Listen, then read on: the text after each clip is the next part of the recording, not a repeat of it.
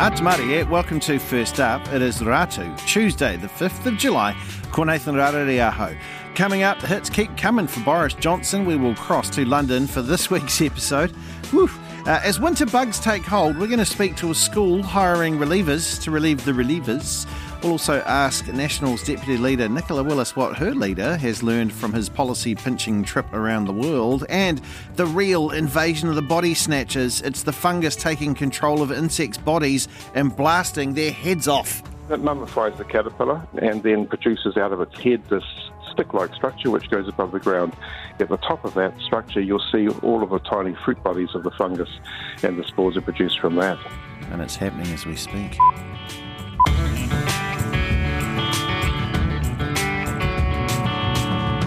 Atamari, welcome to First Up. Ko Nathan Rarere aho. We're going to begin first up in the UK today, where I understand the nation is um, shocked. And um, shocked to its very core because Nick Kyrgios has worn red shoes in a game of tennis.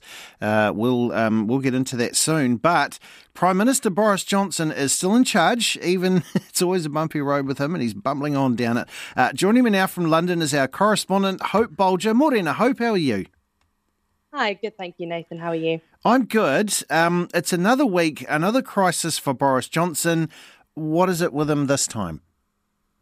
Yes, um, it's a return to the UK for the Prime Minister after various international summits, and it seems straight back into new controversy. This time it's over whether he knew about allegations of inappropriate behaviour by Chris Pincher before he hired him to be the Deputy Chief Whip in February. And today, Number 10 has come out and said that Mr. Johnson was aware of, it says, reports and speculation, but they didn't block him from the job um, because the allegations were unsubstantiated. Now, for background, if you haven't heard about this, last week reports came to light that Mr. Pincher, who is the Conservative MP for Tamworth, um, as well as being the Deputy Chief Whip, groped two men. Since then, he's faced a number of historical claims, which he also denies. Um, these claims came to light, and Mr. Pincher resigned as Deputy Chief Whip. He apologised, saying he drank far too much. Um, and on Friday, he was suspended as Conservative MP meaning he currently sits in Parliament as an independent. As I said, you know, Prime Minister aware of some kind of unsubstantiated rumours around this. Gone with the drunk far too much one. Okay, um, but also I see hits keep coming for Boris. Uh, his his then girlfriend, now wife, they've both been accused of being caught. Uh, what? Not quite. I don't know if it's in an act or what. There's the, the denial. Tell us about it. What what what is this one? Hope. Yes, so um, this refers to allegations that in 2018, while Boris Johnson was Foreign Secretary, he and Carrie were caught in a, um, a compromising situation by a Conservative MP. Um, but today, a senior number 10 source has told the, um, the independent newspaper that these reports are sordid and untrue.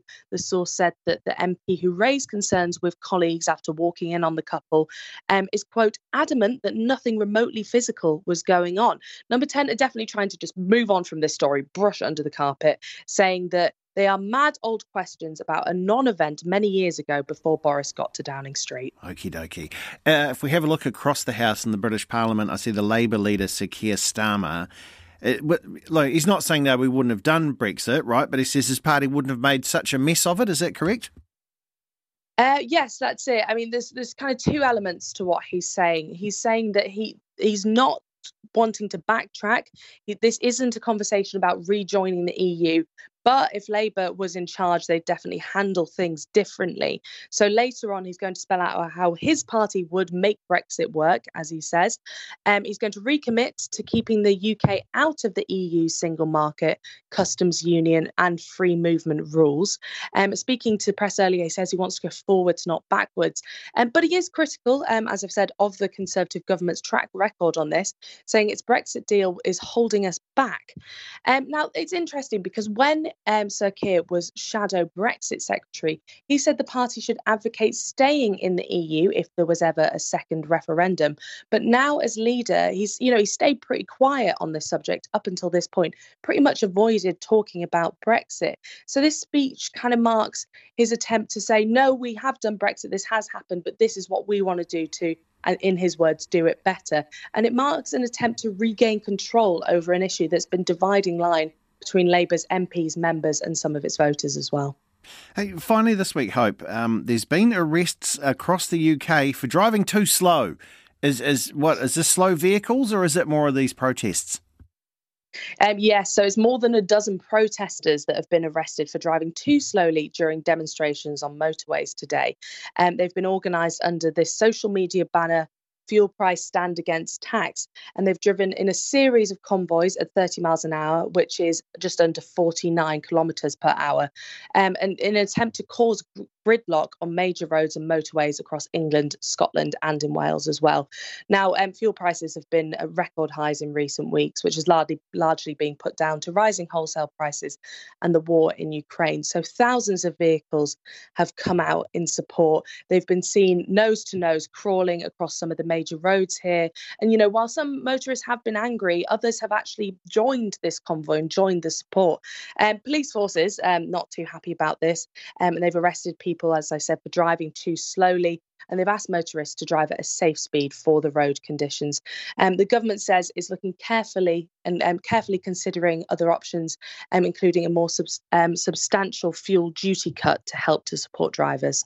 Wonderful. Hope, thank you so much for your time out of the UK. That is Hope Bolger.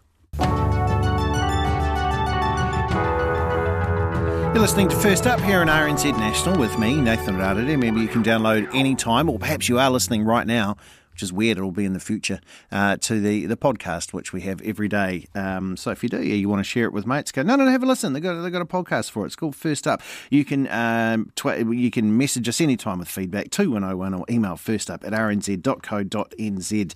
Uh, you might have seen this news. A 22 year old Danish man suspected of the weekend shooting in a Copenhagen shopping mall has appeared in court. He's been charged with three counts of murder and four of attempted murder. Two teenagers and a Russian man were killed in the attack. Four others remain in a critical condition in hospital. Police say that the shooter had mental health issues and there was no indication of a terror motive. The BBC's Jessica Parker has this report. Panic and fear as gunshots ring out at a shopping mall in Denmark's capital.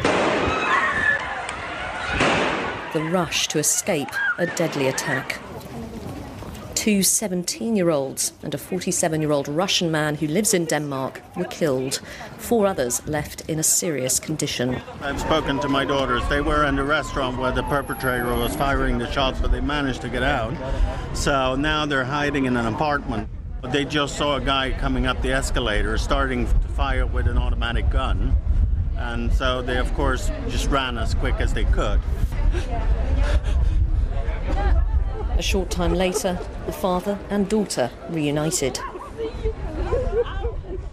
This, a chilling image of the alleged gunman. A 22 year old man, described as an ethnic Dane, was arrested minutes after the shooting. Police say he was known to mental health services. There is nothing in our investigation of the documents that we have been looking at, or the items we've found, or the witness statements we have that indicate it was an act of terror. The Fields Mall is one of Denmark's biggest shopping centres, located on the outskirts of Copenhagen to the south. A music concert by Harry Styles at the nearby Royal Arena was cancelled. On social media, the British singer said, I'm devastated for the victims, their families, and everyone hurting. I'm sorry we couldn't be together. Please look after each other. Denmark's Prime Minister Mette Frederiksen said the country had suffered a cruel attack, one that's left its capital city reeling. That was Jessica Parker there in Copenhagen. It is uh, 5.13 uh, here at First Up on RNZ National with me, Nathan Rarere. Well, uh, Tokyo Metropolitan Police in Japan have just arrested a 68-year-old man who'd put his brother's skull out with the recycling. Uh, we might get to that perhaps soon, but in my catch-up with Chris Gilbert this week, we start with news about a pamphlet with archaic views on the rainbow community that's being distributed in the lead-up to the Japanese elections. The LDP is the uh, the governing party of Japan. And the pamphlet, you know, I called it a pamphlet in the notes. It's actually 90 pages long. And this story is one of these little spotlights that shows behind the scenes in Japan here and just how behind it is on these issues. With Japan's upper house election just five days away, this 90 page, quote, pamphlet that was distributed amongst LDP lawmakers it says that LGBT plus people suffer from, quote, an acquired sexuological disorder. Oh my God, I feel horrible even saying it. Hmm. And they say it's just as addictive as gambling. Now, this is not the party saying it, this is the pamphlet that was distributed at the party meeting saying that.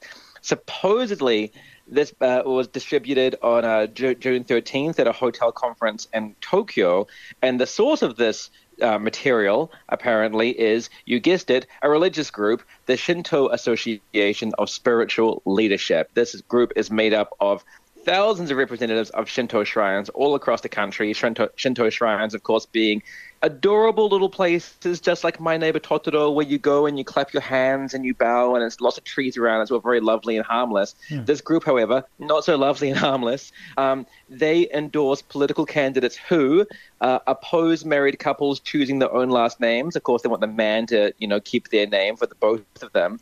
They uh, uh, endorse candidates who promote a return to the executive rule of the emperor. They endorse candidates who oppose already dated gender equality measures introduced in 1999, 23 years ago.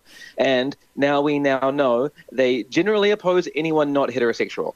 Mm. Of the 465 Diet members, that's the Japanese parliament, of 465 members, 262, that's 56%, are part of the Shinto Association of Spiritual Leadership.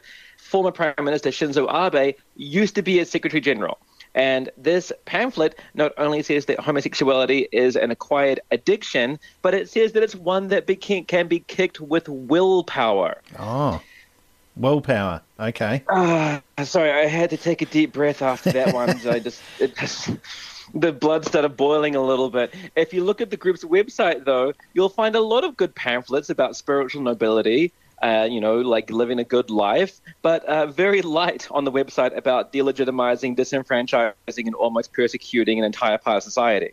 However, even though this election is just days away, this sadly will not be kind of like the 2005 National Party exclusive Brethren moment, if you'll remember that one. Okay. Um, it's a horrible stereotype about Japan, but it's also quite true that it is still extremely patriarchal heteronormative society with uh, very dated views on not just this issue but mental health gender roles etc etc what is interesting however that while this is happening is that major corporations who operate here in the country are still training their employees like it's, like it's the year 2022 on uh, using you know non-aggressive communication, creating safe working environments, accepting diversity, avoiding microaggressions, etc., etc. Capitalism is progressing social values faster than the government.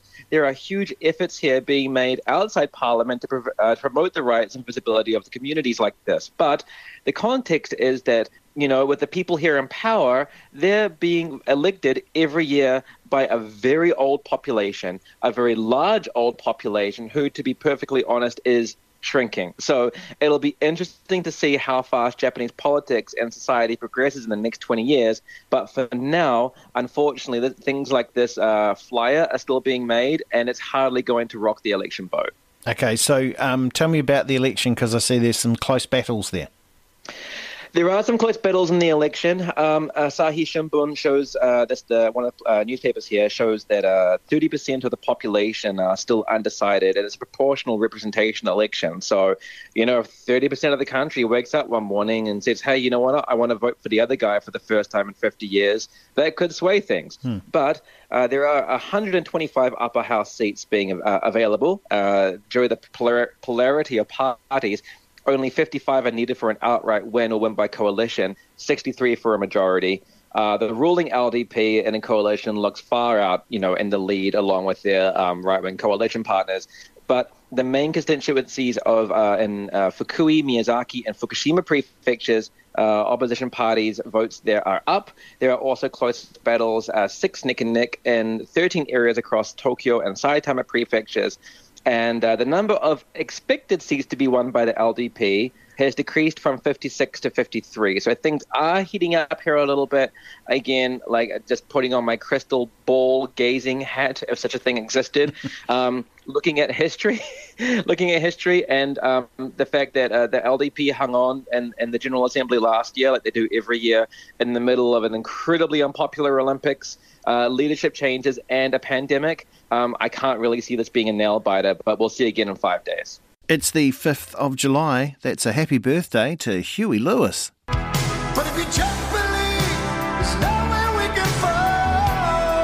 Yes, the We Are the World singer was born Hugh Anthony Cregg III on this day in 1950, and he turned 72 years old today. Well, for our local democracy reporting spot this morning, we are in beautiful Marlborough, where Maia Hart has been reporting on the upcoming local body elections. Yeah, well, we've managed to get a bit of a rundown from, gosh, almost everyone except the mayor, um, who hasn't really given us an update since May. Hmm. Um, but one councillor is stepping down after 24 years. There's another three term councillor and a couple two terms, I believe. So yeah, there may be a few a few shake-ups looking at this year's election, which is interesting. And is that why is that? They've just had enough, or are they finding it combative, or what? Like what? What were their reasons for just not running again? That you know. I think a little bit of had enough. Councillor Jenny Andrews, the one actually after 24 years in local government, she kind of said, you know, she's loved every minute, but Three Waters, for example, and government reforms have been quite difficult. So she sort of said, well, I'm going to hang up my hat. But then I guess you get the other side of it where you get councillors that are like, well, I need to stick around or try to stick around, I guess, hmm. um, because of these government reforms, because they need some consistency around the council table. So yeah, it varies, I think. So that that's the people standing for this. What, what are the issues that the people voting uh, most want their council to address in its next term? It's a tough question. I guess we're still trying to find yeah, still trying to get a, get a grip on those issues. Um, of course, all the government reforms have got people chatting. Uh, we know that. Climate change is always one that gets people, obviously. Um, we've got some big projects going on at the moment um, or coming up. The Picton Ferry Terminal. We've got combined college build with the Marlborough Girls College and Marlborough Boys College, which I think is the single biggest spend um, for the Ministry of Education yeah. on infrastructure. So yeah, there's a lot obviously going along that um, yeah they need to be obviously have a handle on. So, uh, who are the front runners for mayor at the moment? Oh, we don't know yet. Oh, really?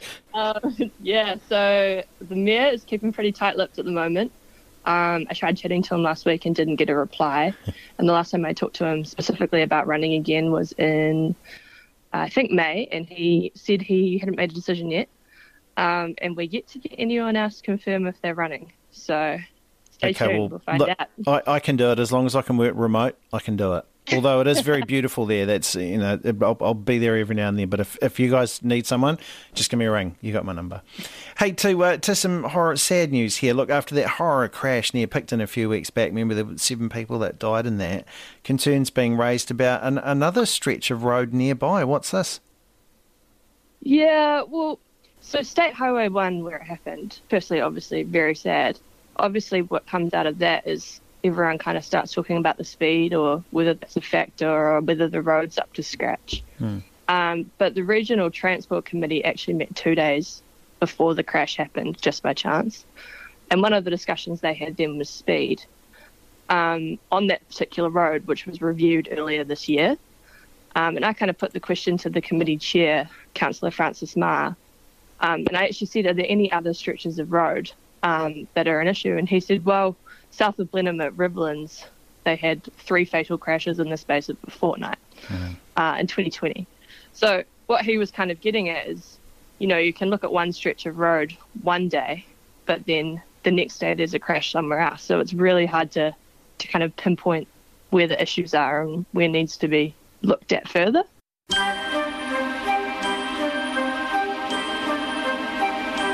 Like sands through the hourglass, so are the days of our lives. This is the day of our life we call the 5th of July here in New Zealand. It's a happy birthday to the man that his teammates called Shaker. John Wright, of course, uh, former New Zealand opening cricket batsman and uh, coach. Was called Shakes because apparently that's how he used to pack his bag. They said he'd put all his stuff in the gear bag and then it wouldn't fit and he'd just shake it backwards and forwards. So there you go. Also, happy birthday to Edie Falco. There's one for the Sopranos fans who is 59 and uh, fans of the Wu Tang Clan. Uh, it's that guy that raps about karate. Uh, RZA is 52 today. Well, many people have said, oh, yeah, what was the best thing before that? Well, I'll tell you what, on this day in 1928, the Chillicothe Baking Company of Chillicothe, Missouri produced what they called the greatest step in baking industry since bread was wrapped. Sliced bread. So that's what you know. People, oh, what was the thing before before sliced bread? It was wrapped bread. There you go. It was called Kleen Maid sliced bread, and uh, it went gangbusters for them, and they became very rich. On this day in 1946, the bikini was introduced at the Paris Fashion Show. It was a French designer, uh, Louis Réard. Hopefully, I said his name right he tried to get models to wear it and they were like, um, no. So he had to hire a 19 year old nude dancer to model it. He called it the bikini because he knew that France was having a nuclear test two days later and he thought it would be explosive. So that's why he called it that. It was not what was worn over there. On this day in 1954, the BBC broadcast its first television news bulletin. I imagine the opening line were fears for looming crisis or something like that. That's what we do. On this day in 1975 at the Knebworth Festival in England, Pink Floyd debuted Wish You Were Here. It had pyrotechnics, also an exploding plane, uh, which flew onto the stage. The farming world, the agriculture world went wow in 1996 on this day as Dolly, a female sheep from Finn, uh, was a Finn Dorset sheep, was born near Edinburgh, becoming the first successfully cloned mammal. And on this day in 1989, the first episode of a show called The Sign Seinfeld Chronicles aired on NBC. It's a bit of a flop, shortened it to Seinfeld, and it went quite well after that. And that is this day, the 5th of July. The best things in life are free but you can give them to the birds and bees. I want money. Joining us from the business team is Nicholas Poynton. Kia ora, sir. How are you? I'm very well, thank you. Tell me about what's what's the, the debt? Debt consumers falling behind in debt. Is this like they'll yeah twenty months interest fee and then yeah, just not paying well, it? I think we're starting to see some first real signs of hardship flowing through in some of the economic indicators we keep an eye on. This is mainly this is debt around personal lending and buy now, pay later schemes. And mm. look, remember, buy now, pay later schemes aren't treated like other forms of credit. It's a bit of a unicorn. The, the government routinely says it's keeping an eye on it, but uh, no, it's not treated like other forms of credit. But look, there's a separate story in itself. Sticking mm. with this, latest data out from the credit reporting firm Centrix shows that the number of people who are in arrears or in default is up 11.7% on last year. Uh, interestingly, though, this hasn't necessarily flown through to car loans and home lending. Consumers do tend to prioritise their debts when they um, what they pay first. It will be those main big items, yeah. things like your mortgage and your car, and it's the things like personal lending, buy now, pay later schemes, which you're perhaps more willing or prepared to fall behind on. But the concern for Centrix, when we spoke to them, was that there's nothing to suggest that we won't see an uptick in arrears in the auto market, in, in people's mortgages, because interest rates still are still are still expected to go up. And people were dealing with a number of challenges, especially with things like high inflation at the moment. So mm. this really is some cause for concern. It's going to be interesting to keep an eye on, especially with regard to the Reserve Bank's interest rate cycle as they talk about it. You know, when will this begin to flat off? When will that pressure start to come off families?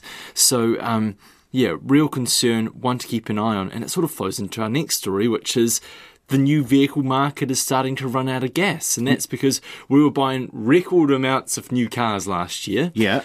And, well, uh, people's discretionary spending has completely fallen away and uh, that really is an indicative sign of consumer sentiment at the moment.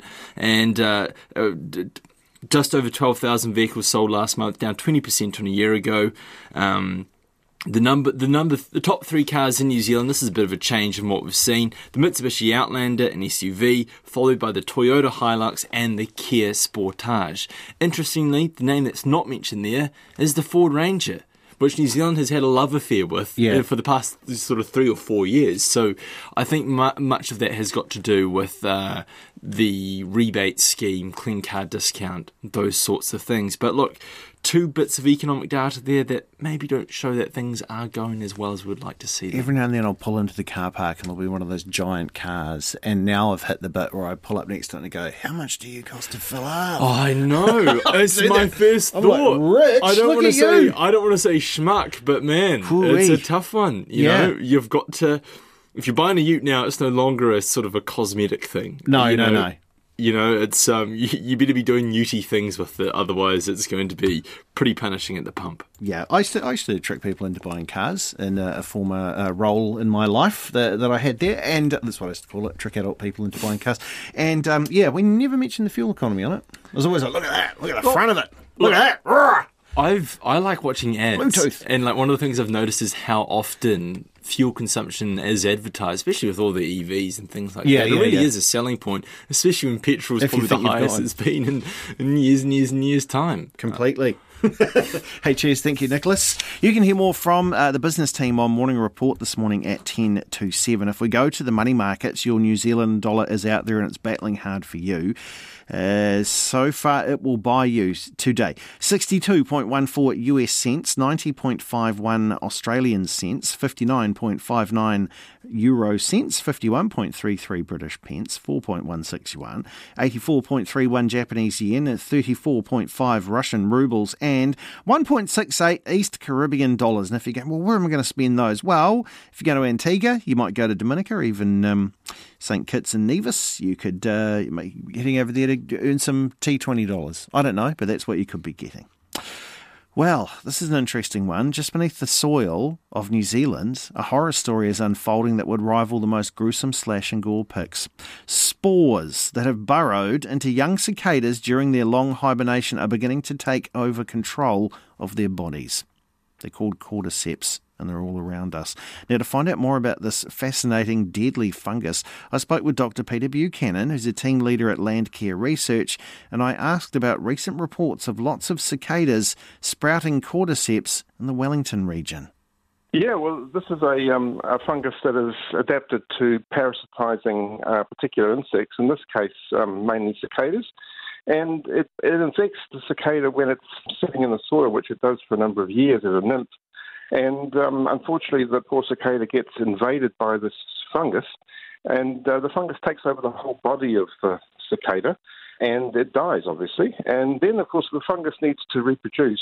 So, out of the body of the cicada, normally around the sort of head region, I think, comes a, a series of reproductive structures which appear above the ground. And Mike Dickinson actually uh, described it quite nicely as little, little tiny popcorn pieces of popcorn on stalks. Uh, and that's what it looks like a whole cluster of little popcorn pieces uh, attached by stalks back to the, um, the, the buried cicada dead nymph. So, so when they obviously the cicadas are going into a soil, what where, where this al- already exists, and like, did can they not sense that there's something in there that that will eventually be dangerous? No, the basically, I think the fungus has adapted to produce masses of spores, and that's what the, these sort of popcorn structures are. They're just masses and masses of tiny, easily spread, um, fine powdery spores. Those spores sort of get into the ground as well, and so when an unfortunate nymph um, happens to be close to or where one of these spores are nearby, and they actually germinate and grow into the, the nymph, then no, the nymph can't sense that. Um, the spores are there distributed through the soil, which is the, the, how the fungus needs to get around and reproduce and, and uh, infect more nymphs. So- it's not a danger to the nymph, mind you. This is a this is an evolutionarily balanced system. So Hmm. a small percentage of nymphs succumb to this, but majority do not, and hence we have cicadas each year. So, so the fungus can it reproduce any other way, or does it have to climb into a cicada? It has to be it has to access the cicada or another insect larva that it uh, is able to infect. But there are some that are specific to cicadas.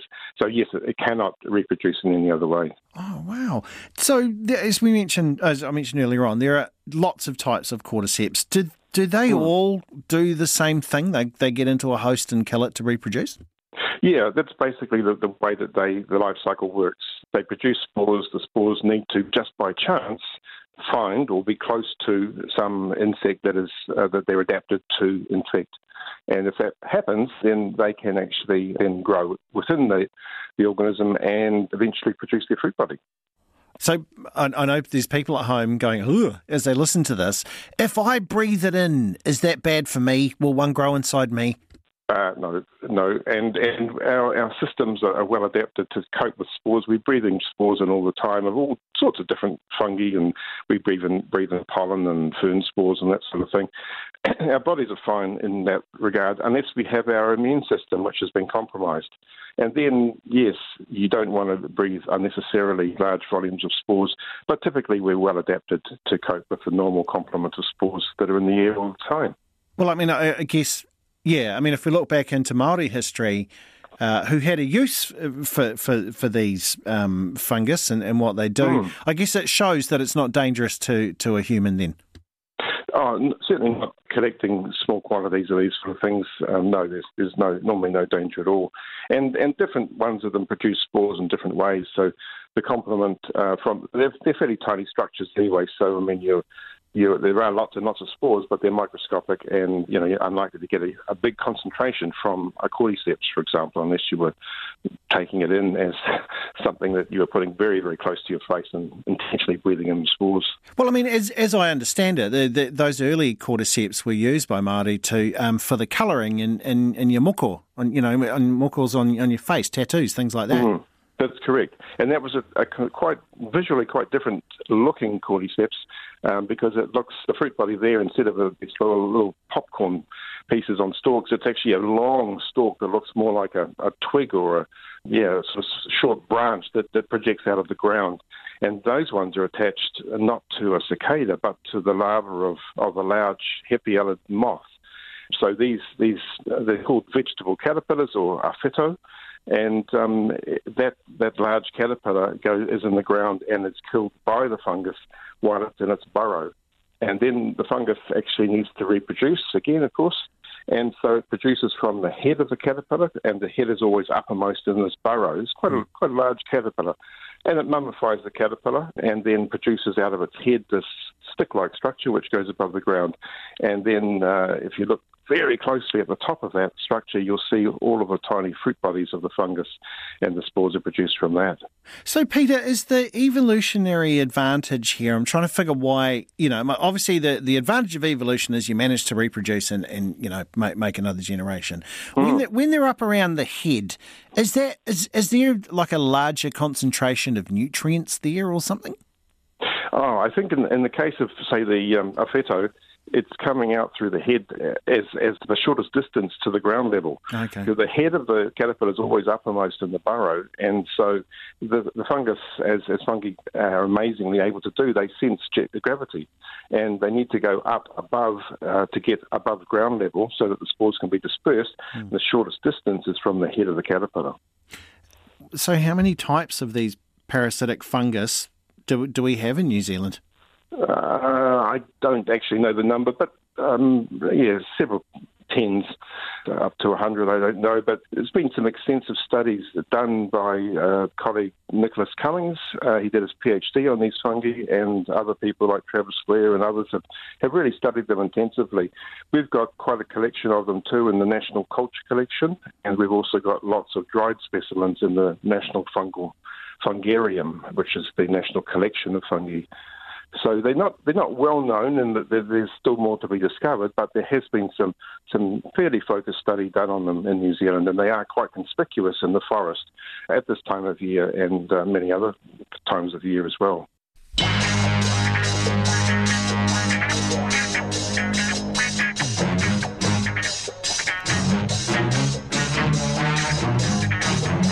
The professionals of RNZ of the Morning Report crew.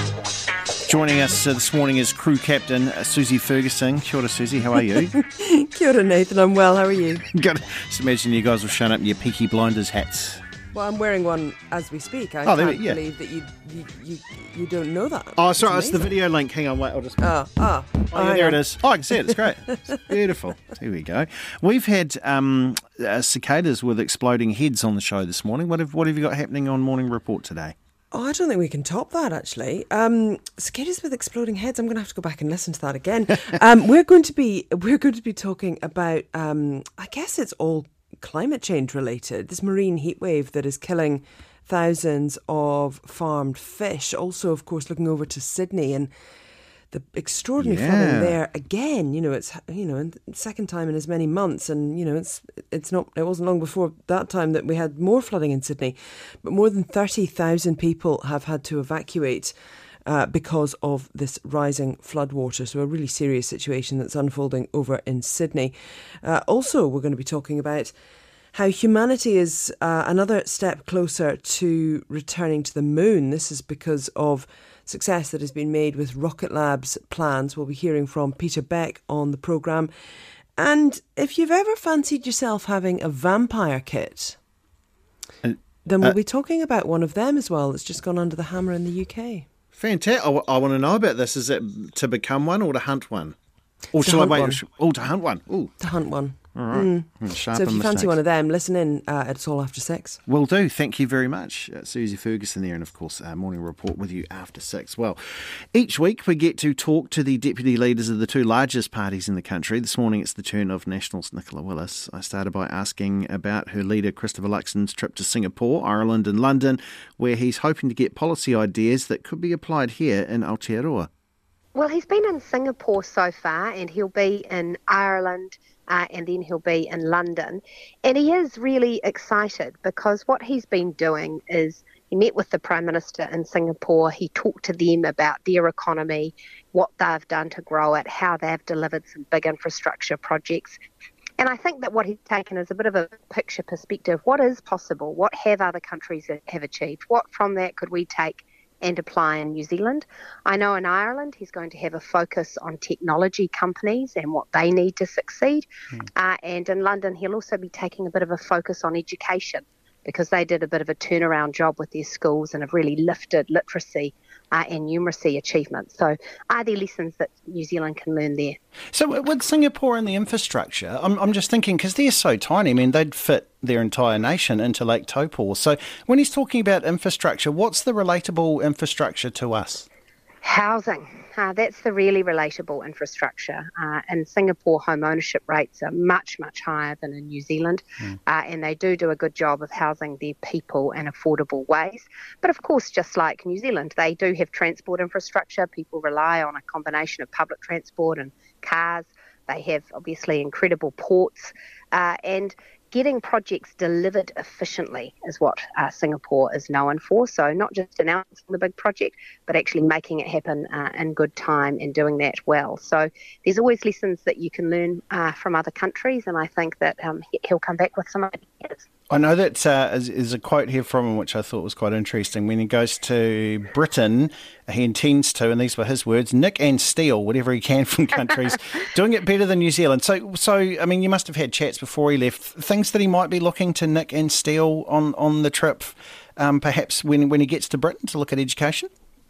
Well, I think uh, what the British experience has been is that they noticed that their reading and their uh, achievement in writing was slipping back to where they'd been in the past, and they took a focus on helping schools to improve the literacy education they were giving their kids.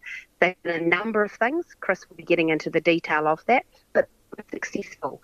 The change was driven from central government, but ultimately, of course, it was teachers delivering it in classrooms and schools around the country. So he wants to understand what was that change? What did it look like? Why was it successful? Because New Zealand would like to do that too. We've also started slipping backwards, uh, and I'm sure I'm not the only one who'd like to see that turn around. Okay. Uh, we'll get to that and we'll get something more solid. This is good. The Prime Minister uh, secured this $1.8 billion free trade deal with Europe. Are you happy about that? I'm always happy when we get a free trade agreement, Nathan. Um, I think, uh, you know, of course, there are things that we would have liked to have seen uh, in that free trade agreement that weren't there. Um, our meat exporters and our dairy exporters are obviously very disappointed that they haven't had the gains that they wanted. Uh, equally, uh, our horticultural exporters are, are really happy with it. And the, at, at its heart, the idea that New Zealand would open up more markets rid of some of the barriers in the way of its exporters. That is a good thing, and National supports that pursuit of uh, removing trade barriers. I know that the meat and dairy people were in, on RNZ um, the day after, and they, they felt, well, you know, it wasn't good being signed this way. But I mean, is it worth refusing to sign uh, that deal, you know, unless they're involved, or do you, do you think it's it is worth it to sign it without them being involved, just to get the others over the line? Well, it's always a difficult balancing act because what's in play is that, of course, uh, trade negotiators are always worried about the precedent they set for future deals. You know, if New Zealand is prepared to sign deals that don't give enough on dairy and meat in Europe, does that mean they'll be prepared to do that with the United States or with other countries that we're pursuing free trade agreements with? So there's a balance to strike between that concern and then, on the other hand, wanting to get those gains in other areas. And the negotiators inside those negotiations have to pursue things really hard. They have to absolutely put New Zealand's interests first, and then they have to make a way up about when and how they sign. Of course, I wish that it were better uh, for some of our farmers. Um, I know that they would love to be able to send more of our meat there and to diversify their export markets. But the deal we've got is the deal we've got, and I know New Zealanders will want to make the best of it. Mm. The Prime Minister currently in Australia meeting Anthony Albanese's administration. What do you think should be top of her agenda? Well, well, for me, what really matters at the moment is making sure that New Zealand businesses are able to, where it makes sense, expand into Australia with as little friction and problem as possible. And that equally, we've got Australians who are prepared to come and invest in our businesses and help them grow in New Zealand so that we can have better paying jobs and more wealth in our country. So that business to business relationship is, I think, the, the work on area for New Zealand. We do have such a close relationship with Australia. It's the best relationship that we have. And so we're fortunate that we're not looking at big issues that are sitting in the way, big barriers, but it's smaller things. Uh, and those people to people relationships and exchanges really can help with that. In a moment, we're going to be speaking with a school principal who's who's had to make the tough call to go back to home learning.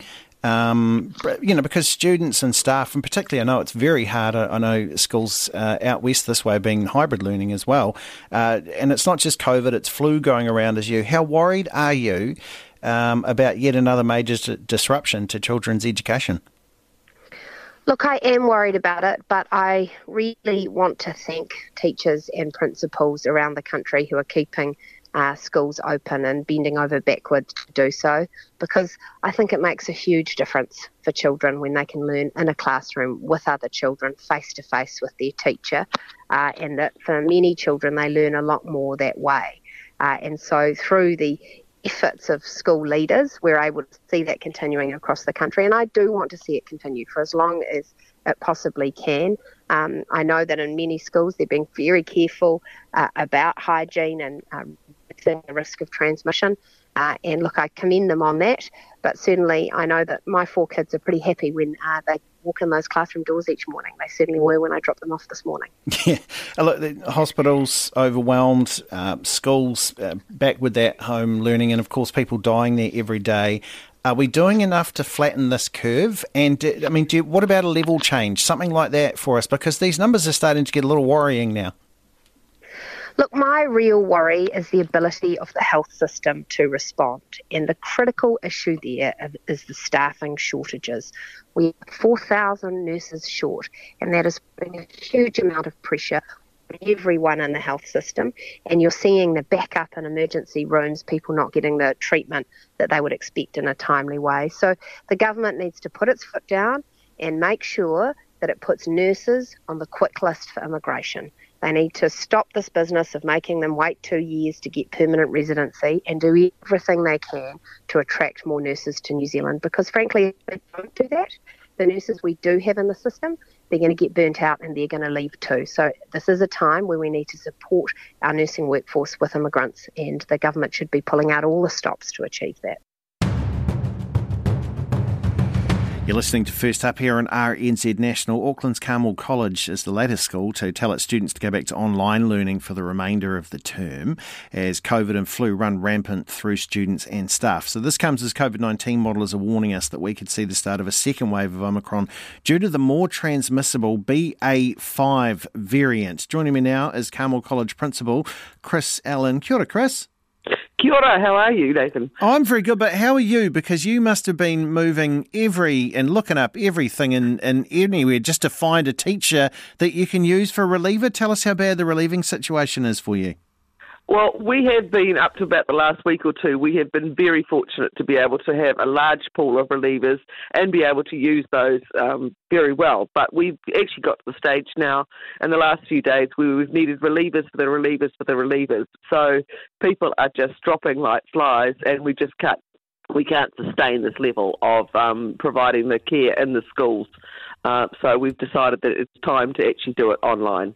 Yeah, now, I mean, I know we've been saying for the rest of the term, I think the term finishes Thursday or, or Friday, depending on, on how the schools are set up, some of them on Wednesday too. But uh, what's your hope for taking this now, uh, you know, just ahead of the holidays?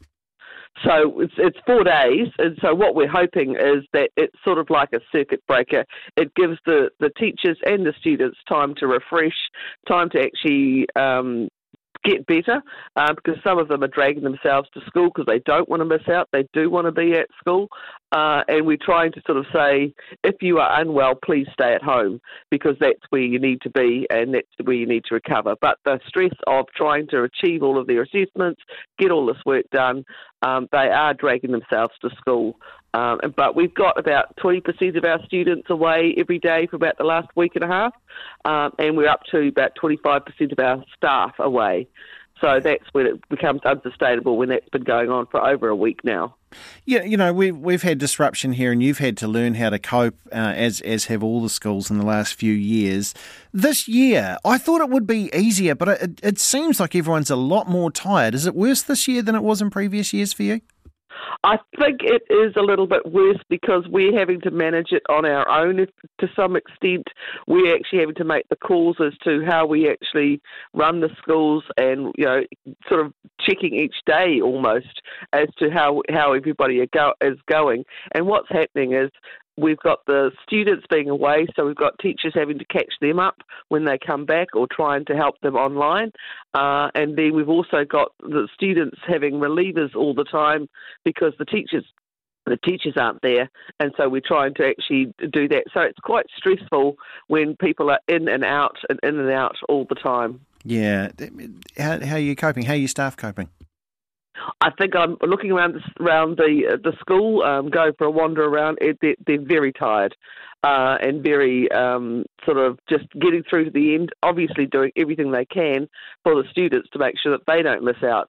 But it just comes at quite a toll to them and their families to actually be doing all of this extra work because you you're teaching your class, and then of course the students who aren't there are emailing in. I didn't quite understand that that you posted online. Can you please explain it a little bit more for me? And so you might have five, ten students doing that for you uh, after school, and so that's quite a lot of work for you to be added to your normal school day. It is. Well, let's hope that it works out for you. Uh, Principal of Carmel College, Chris Allen, thank you very much for your time. And that's us for First Up this morning. Uh, Joe, oh, Joe, yeah, yeah, Joe says, yo, yo, the Wu Tang Clan were kung fu, which means hard work. Karate means empty hands. Empty hand, yeah, wave the hand. Yeah, I know. It was was? It's a joke from a comedian. But anyway, um, morning report is next with Susie and Corin. Listen out for all your vampire finishing needs. Uh, from all of us here at First Up, have yourselves a wonderful day. Remember, you can listen to our podcast anytime you like. Just download it, or we'll be back in your ears. Up,